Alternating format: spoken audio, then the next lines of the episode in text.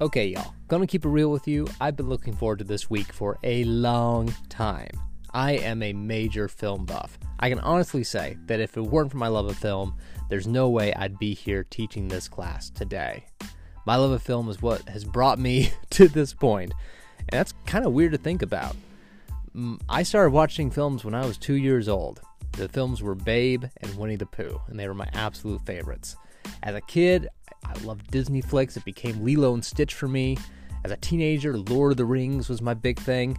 Now I kind of sort of watch artsy films and pretend to like them. Um, I need to get back to the place where I'm seeing films that I actually enjoy because it's it, it's kind of been a minute.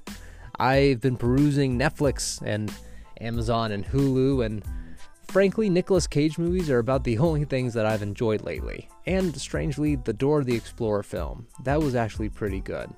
The only serious movie lately that I've watched and really had a good time watching was Da 5 Bloods by Spike Spike Lee on Netflix.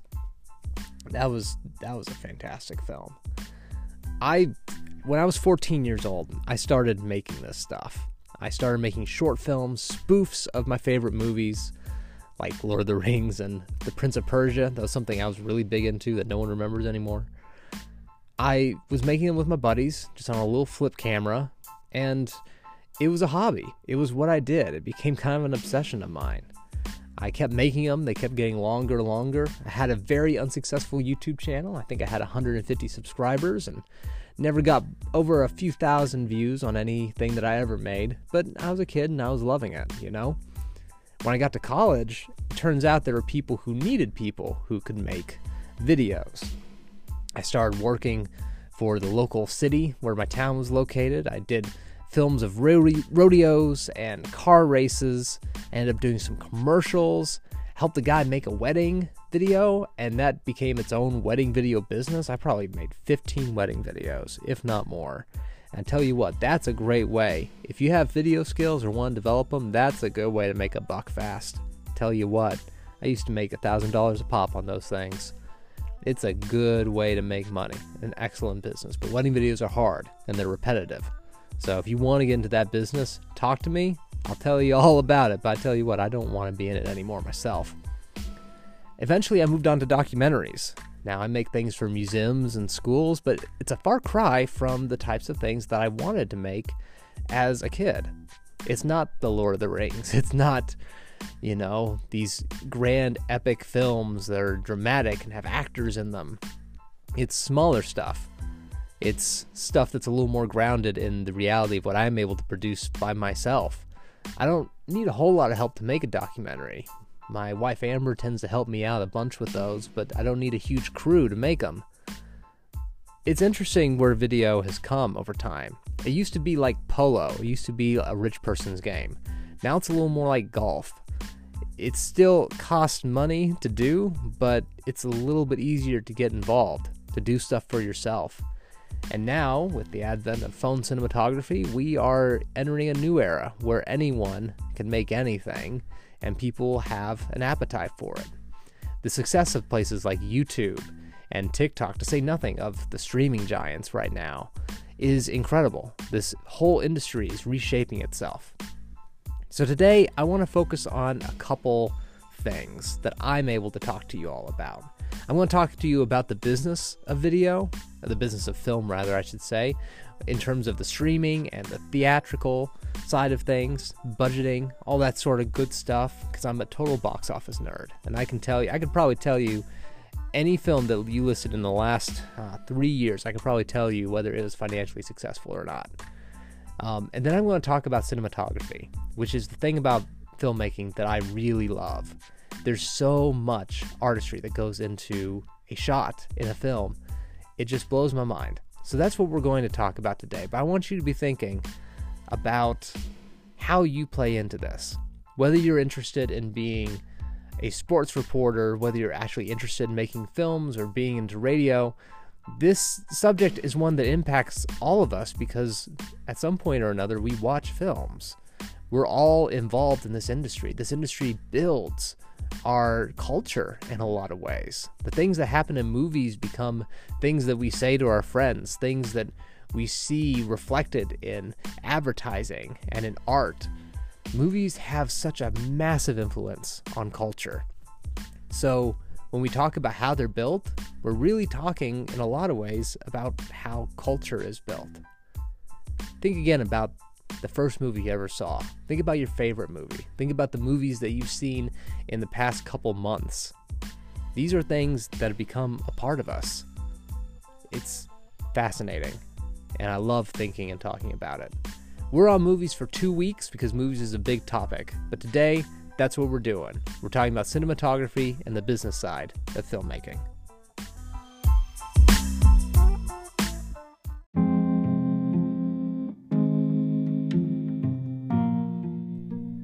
So it's 2020, and the movie theaters have been closed for about seven months now.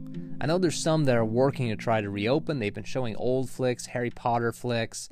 Um, Tenet has come out. That's the Christopher Nolan flick, and a lot of people are big Christopher Nolan fans, and they thought that that was going to jumpstart things, but it's just been a bad thing for theaters this year. They've been closed since March. It's like, what, seven months? And if you had been keeping up with movie theaters at all before this, movie theaters were already losing money, more money than they were making. It's been a really big issue. People have been talking about movie theaters closing permanently for a couple years now. People don't go to the movies quite as much as they used to, especially when you look back at movie theaters' history. When they were first out, before people had TVs, people would go to the movie theaters a couple times a week, several times a week. Ticket prices were real cheap back then because people came so often they wouldn't just watch movies there, they'd have cartoons for the kids, but the, also the full features, and they would have newsreels. So people would get everything they kind of get from TV today from the movie theater. As people have abandoned movie theaters, as TV has gotten better and better, movie theaters have had to increase their ticket cost, which has, in turn, caused fewer people to want to go to the movies. It's become kind of a vicious cycle. I had this movie theater back in my college town that I went to periodically, and the owners of it were just straight up depressed because they knew that on a normal movie night, they wouldn't even be close to full.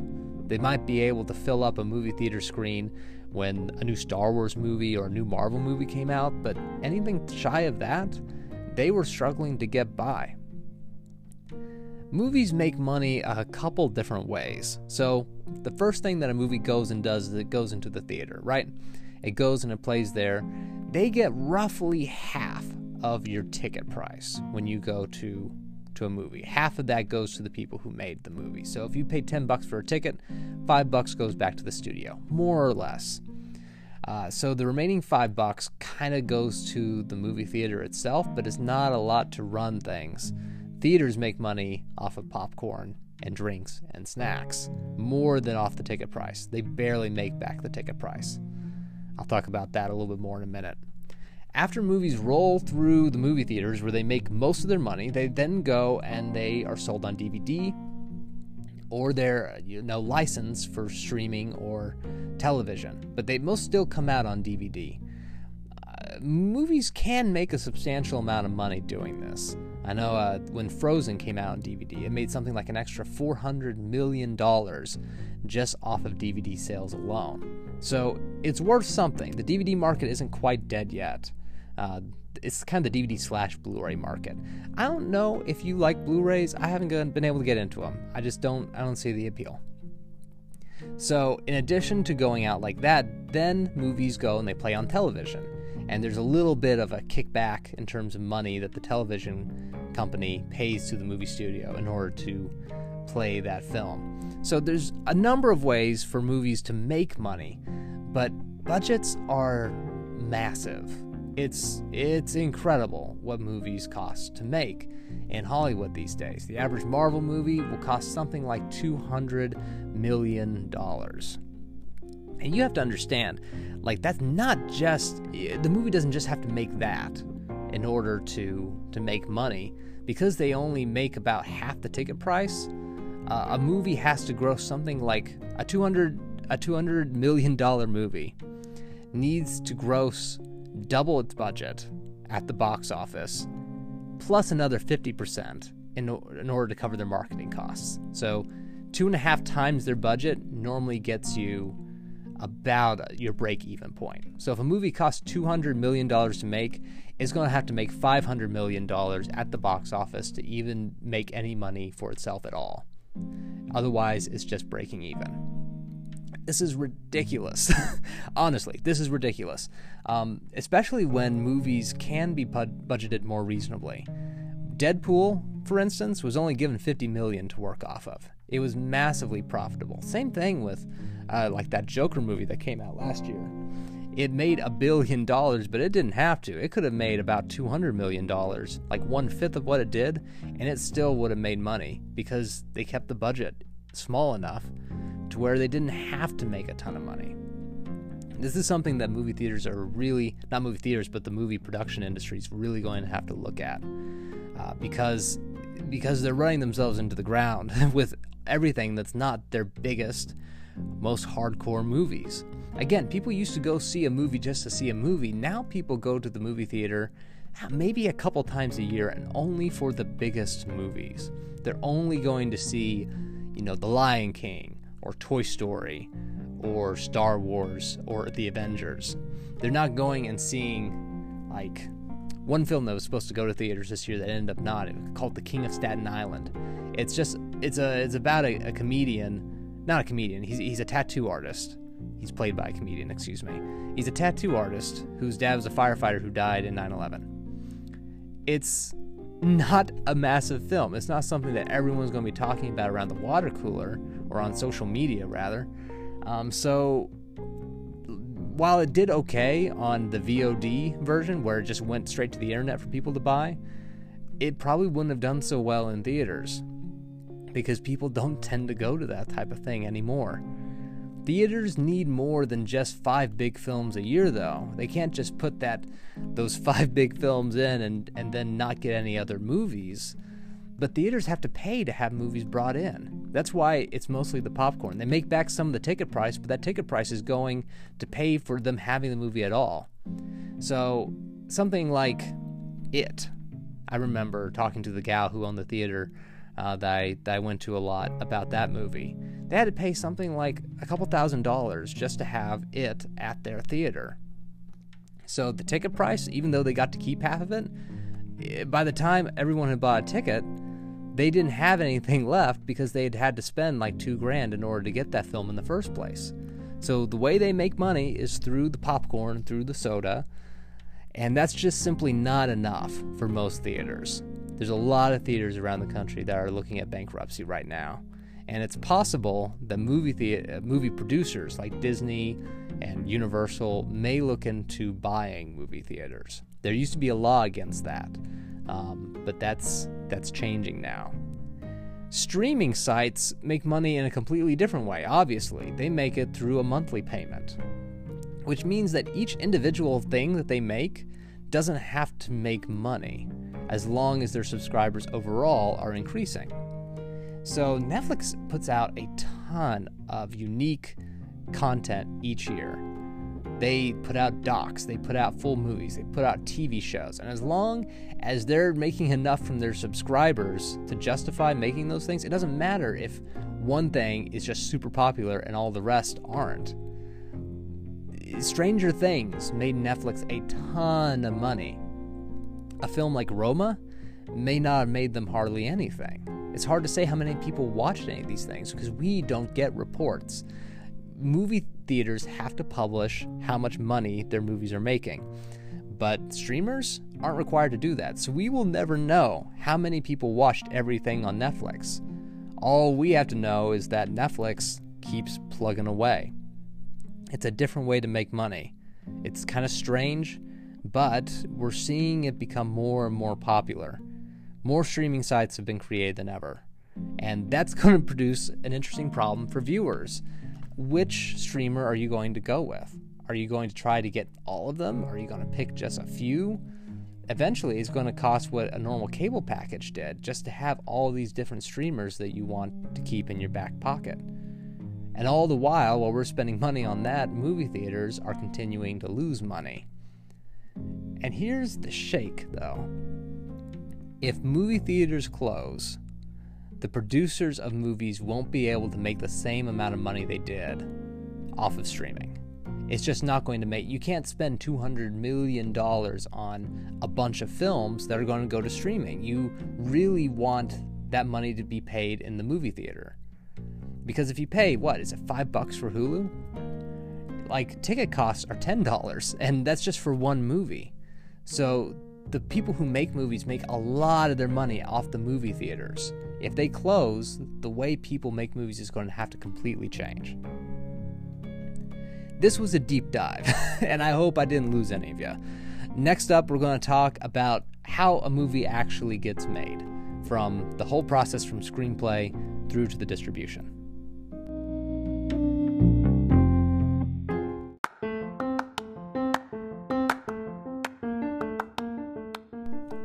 There's a lot of stages in the filmmaking process. It starts with the screenplay. First thing you gotta do is you gotta write it. A screenplay turns into storyboards, into shot lists. Every little piece of the film is mapped out into what it's supposed to be, what it's supposed to look like. It moves into pre production, where costumes are designed, actors are cast, locations are found, sets are built, Production is the shooting part. It normally doesn't last for very long uh, 30 days, 45 days. Some films wrap in as short as a week. After that, it moves into post production and editing. All the different pieces that have been shot are put together, soundtracks are constructed and placed behind the film's track. This process goes on for a long while. In the meantime, Deals are being struck to get this film in theaters, to get it overseas, to get it anywhere that the film distribution company wants to get it. This is the distribution process. In the end, the film is finished with hopefully enough time. then it's sent off to the movie theaters and all the different parts of the world that it's supposed to go to. This process is challenging in a number of ways. One, because it takes some time having to go through all these different stages for there to be a writing component, to be pre production, post production, distribution, all this stuff takes time and it takes money. The hardest part for us as people who might want to be independent filmmakers is the distribution. Much like it's difficult to get a book in a bookstore, it's difficult to get a movie in a movie theater. You have to have connections, you have to have authority, you have to be able to show that people actually want to see the film that you've made. And just like self publishing, there is an alternative in YouTube. We have found that YouTube can be a very effective way to get films in front of an audience. Now, audience tastes change. A lot of people don't like watching full films on YouTube, but golly, they'll sure watch game playthroughs, they'll watch reality type shows. My sister is a big fan of Dude Perfect. I think she seems to like it more than any other type of media right now, and that's crazy to me. But that's the way things go. Heck, back in the early days of film, not not the early days of film, the early days of YouTube, people watched zit popping videos. That's what was popular. People would pop zits on camera and people would watch it, and that was just what people wanted on the internet. That blows my mind. But people will watch full films if you put them on YouTube. Amazon, just the same way it does, you know, Kindle e-publishing, also allows for films to go up on Amazon Prime. People can actually do that. You have to have your film completed and it needs to have subtitles, and as long as you have that, you can get a film on Amazon and make a little bit of money off of it. It's per play, but it's a little bit of something. So the ways that we get films in front of audiences, it's been changing. Again, it's now more in our hands than ever. There are screenwriting softwares that are free to use. Over the weekend, I realized that it had been way too long since I had made a film. So I started writing a screenplay. I had started using a screenplay program that I've never used before. It's uh, called Studio Binder, and again, completely free It has all the formatting for screenplays that I can need. It has places for me to build out. I mentioned a shot list earlier. Let me tell you what a shot list is. Every time the camera cuts in a film, that's a shot, right? For as long as the camera is running in one position, that is a single shot. And what I like to do in production, what a lot of people do, is I write out the description of what that shot should look like. I talk about what colors and light and how long and what should happen in the screenplay during this shot. All that detail goes into a shot list. It helps me be organized because when you have actors and camera people working on a film, you have to be organized. You have to know what shot comes next. It's difficult once things get bigger and more complicated to play it by ear. The last big film production I worked on was I say that. That wasn't a documentary. The last big thing I worked on was a sci fi short film about 45 minutes long called Alone Plural. And I cast this film myself. I wrote it, worked for a couple months on the screenplay. And then I went through and I, I mapped out every single shot that was in thing, hundreds and hundreds of shots. I figured out the colors and the camera lenses that I wanted to use. I brought in people who could work microphones for me. I ran the camera myself and we went to all these crazy locations. We were in an abandoned movie theater in Sayre, Oklahoma. We were in the mountainous region down south in kind of southern Oklahoma. It's the uh, Quartz Mountain region. We went to all these places and we shot all these things, but the film ended up not working on the edit. I got nearly finished by the edit when I realized, dadgum, this thing is boring. It's not going to work. I've been tempted ever since to finish it, to really just go through and put the final few touches on it so I can watch it all the way through after all that work, all the months I went into. I probably worked on this thing for a year, but I haven't yet.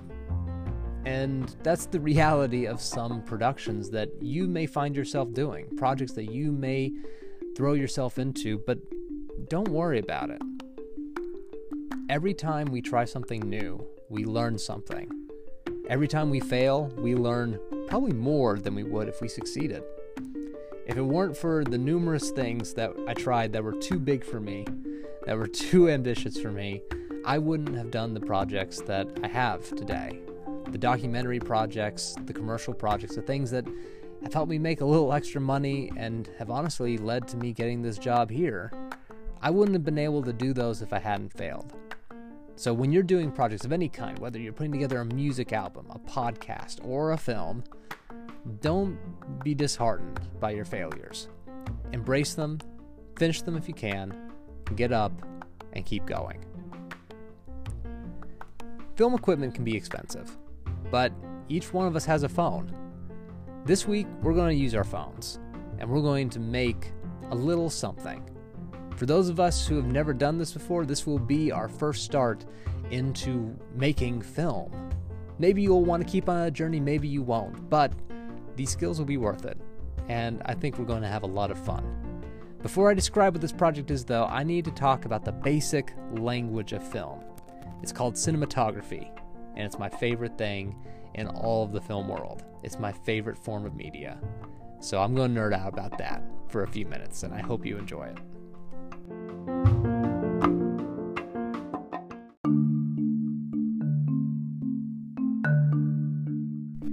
Cinematography refers to the framing, movement of the camera, the light, the colors, and the editing. Cinematography is everything that you can do with the camera to speak to your audience. It's almost its own language because there are things that you can do with the camera that will tell the audience certain things that they need to know. So, for instance, if you position a camera looking straight into someone's eyes, they will perceive that person as fairly trustworthy.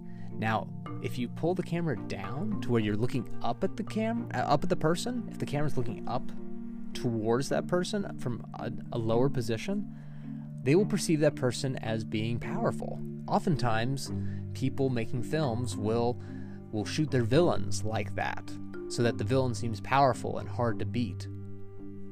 This is just one example of things that we can do. When we pull the camera way far back to where the character is just kind of tiny in the frame, that makes that ca- character feel small, powerless, far away if they put if you put a character in the dead center of the frame, that character will be perceived as important. If you move them over to the left, they'll be perceived as as struggling a little bit if it's all the way to one corner of the frame. We're seeing all this stuff in films right now. We see this language, it's a constantly developing language because the more you do of it, the more it's used, the more common it becomes. So I want to talk about four distinct elements. The first is framing, the second is light, the third is color, and the fourth is editing. Framing means what can you see when you look at the TV screen? And why are the things in that screen in the position that they are? So, what I was talking about just a second ago with are they all the way over to the left? Are they in the middle? Is it far away? Is it very close up? That's the framing. Framing is one of the most fun things in the world. I love getting close ups on things.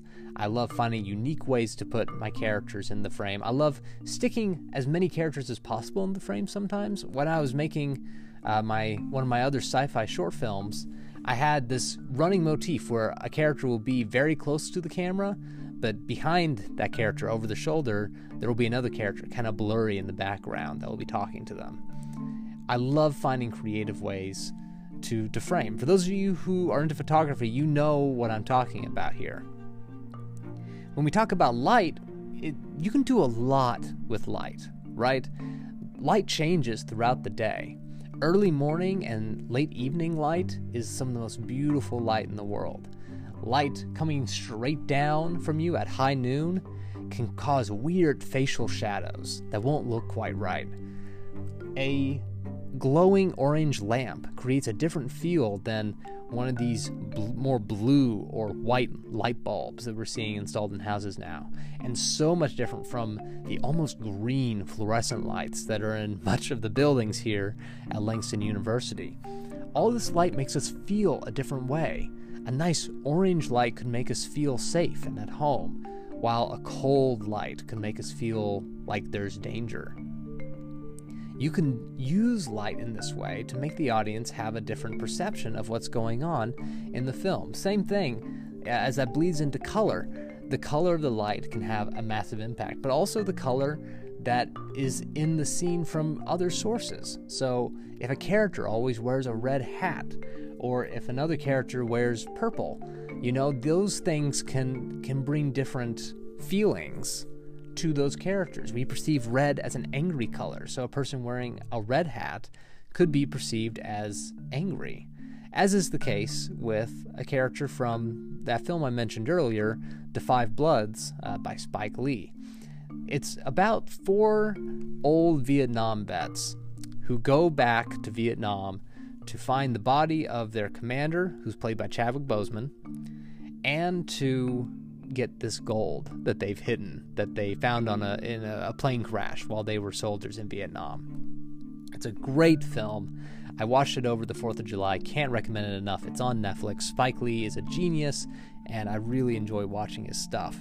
But the different colors that take place throughout that film let us know what what we should be feeling at those different times. And a lot of that comes down to editing just as much as it does to the light in the scene. You can change the color of a scene using editing in a program. And editing can we can cut fast between different shots. So if a shot's only on screen for a couple seconds at a time, that fast pace increases the tension for us. But sometimes there are very long shots that let us really sink into the scene. The longer the shot, the more it feels like we're actually living in the movie with people. My favorite scene in The 5 Bloods is towards the end. This one character named Paul, who wears a red hat by the way, monologues to the camera for a minute. It's not that he's breaking character, but for the first time in the film, he actually looks at the camera and he goes on this long, deep rant about what he's feeling, what he's experiencing, and the way he sees the world. The camera is really up close to his face. It's kind of shaky, it's kind of handheld, but we just see into this guy's soul. It's an incredible shot.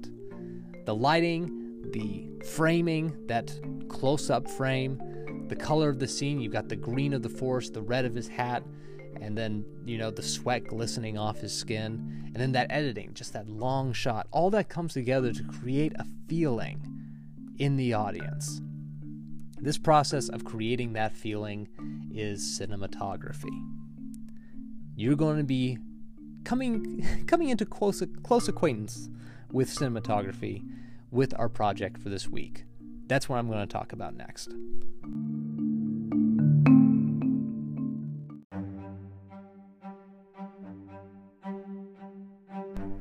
This week's assignment is a doozy.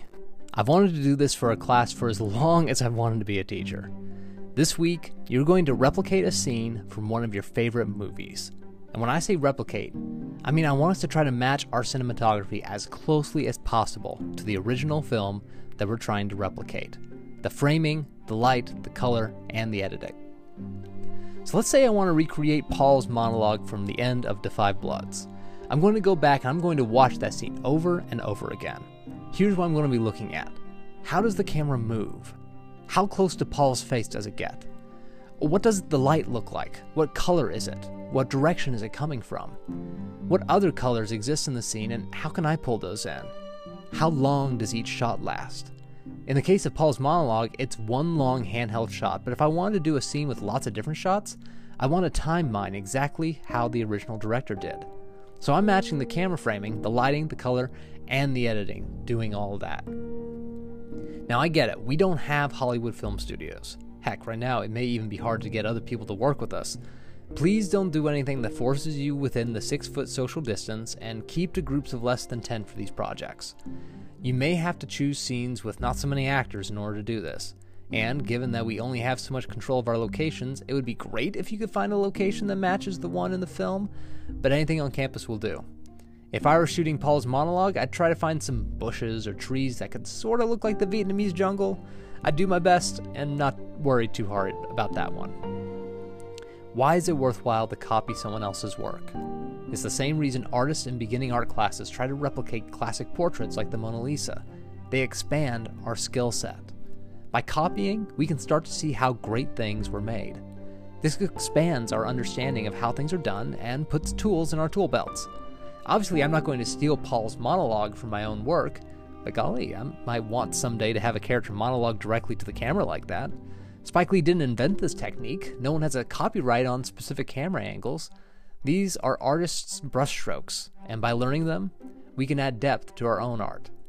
Plus, I gotta know this is going to be a fun time. So, some questions I know you're going to ask. Can you pick something from any movie? Absolutely. As long as the scene itself is not inappropriate in any sexual way, you can pick anything. What about music? It's pretty easy to find soundtracks from movies on YouTube, and you can work some of that in. Uh, that can bring your piece up even more. If you have the ambition to bring in the original soundtrack, go for it, but it's not required. You'll have to find a way to get your hands on the MP3s of the music, and that may be challenging to do now that most music is streamed. So don't worry about music unless you just really want to. How long does it need to be? I'm going to say a minimum of two minutes long. That's going to be more challenging than you probably think. Because of that, I'm going to extend the deadline for this particular piece. This week is the movie project. Next week, we have no project, just a midterm exam. So if you need two weeks instead of one to get this done, the deadline will be the same deadline for that midterm exam, the end of next week. In going and doing all this, it's going to be pretty easy to match the camera framing, I think. You're just going to use your phone or whatever camera you have access to and try to make it look on your little camera screen the same way it looked in the film. Lighting, that can be challenging. You're going to want to experiment. I have a big kind of lamp in my room that I kind of use as a spotlight when I'm doing photography. I like moving into different positions to see how light looks at different angles. You may want to experiment with some of that when you're doing your own scenes. Editing you can time just going back and looking at the scene. And for colors, colors is mostly going to come through in the editing and in the costume design. If a character is wearing something particular in a scene, try to match what they're wearing. Uh, if if you feel like the color mattered in that scene, did that color mean something for these characters? Are there other colors in the scene that matter? That's the stuff that you're going to want to look into. Now, I mentioned this midterm. I know some of you are going to be nervous about that. Please don't be. As long as you've been tuning in for these podcasts and at least glancing at the textbook periodically, you have all the information you need. The questions will be very similar to those in the discussion boards. Write your answers with as much detail as possible. You can absolutely use your textbook or the internet as a resource for answering the questions. These won't be true or false or multiple choice questions. They'll ask you to apply what you've learned from doing these projects in the first half of the semester, and I'll be reading to see that they make sense given what we've talked about. That's a conversation we'll continue next week. In the meantime, start flipping back through your DVD collection or your streaming library to see what movie scene you want to copy. There are so many softwares to choose from for editing that it's not even funny. I'm going to make only one recommendation that you may absolutely use any software you like. Uh, this is a phone app called InShot. It's simple, it's free, it's got good features, it works for both Android and iPhone, and we'll talk about it in the tutorial on Thursday. In the meantime, I recommend downloading it and playing it, uh, just, just playing with it a little bit. If you have any questions, know that I'll be able to answer them Thursday or, as always, through email or remind. You all are really killing it this semester. I'm proud of you. I hope that you enjoy this assignment. I've been so pumped about this. Let me know if you have any questions. I'll talk with you all again real soon.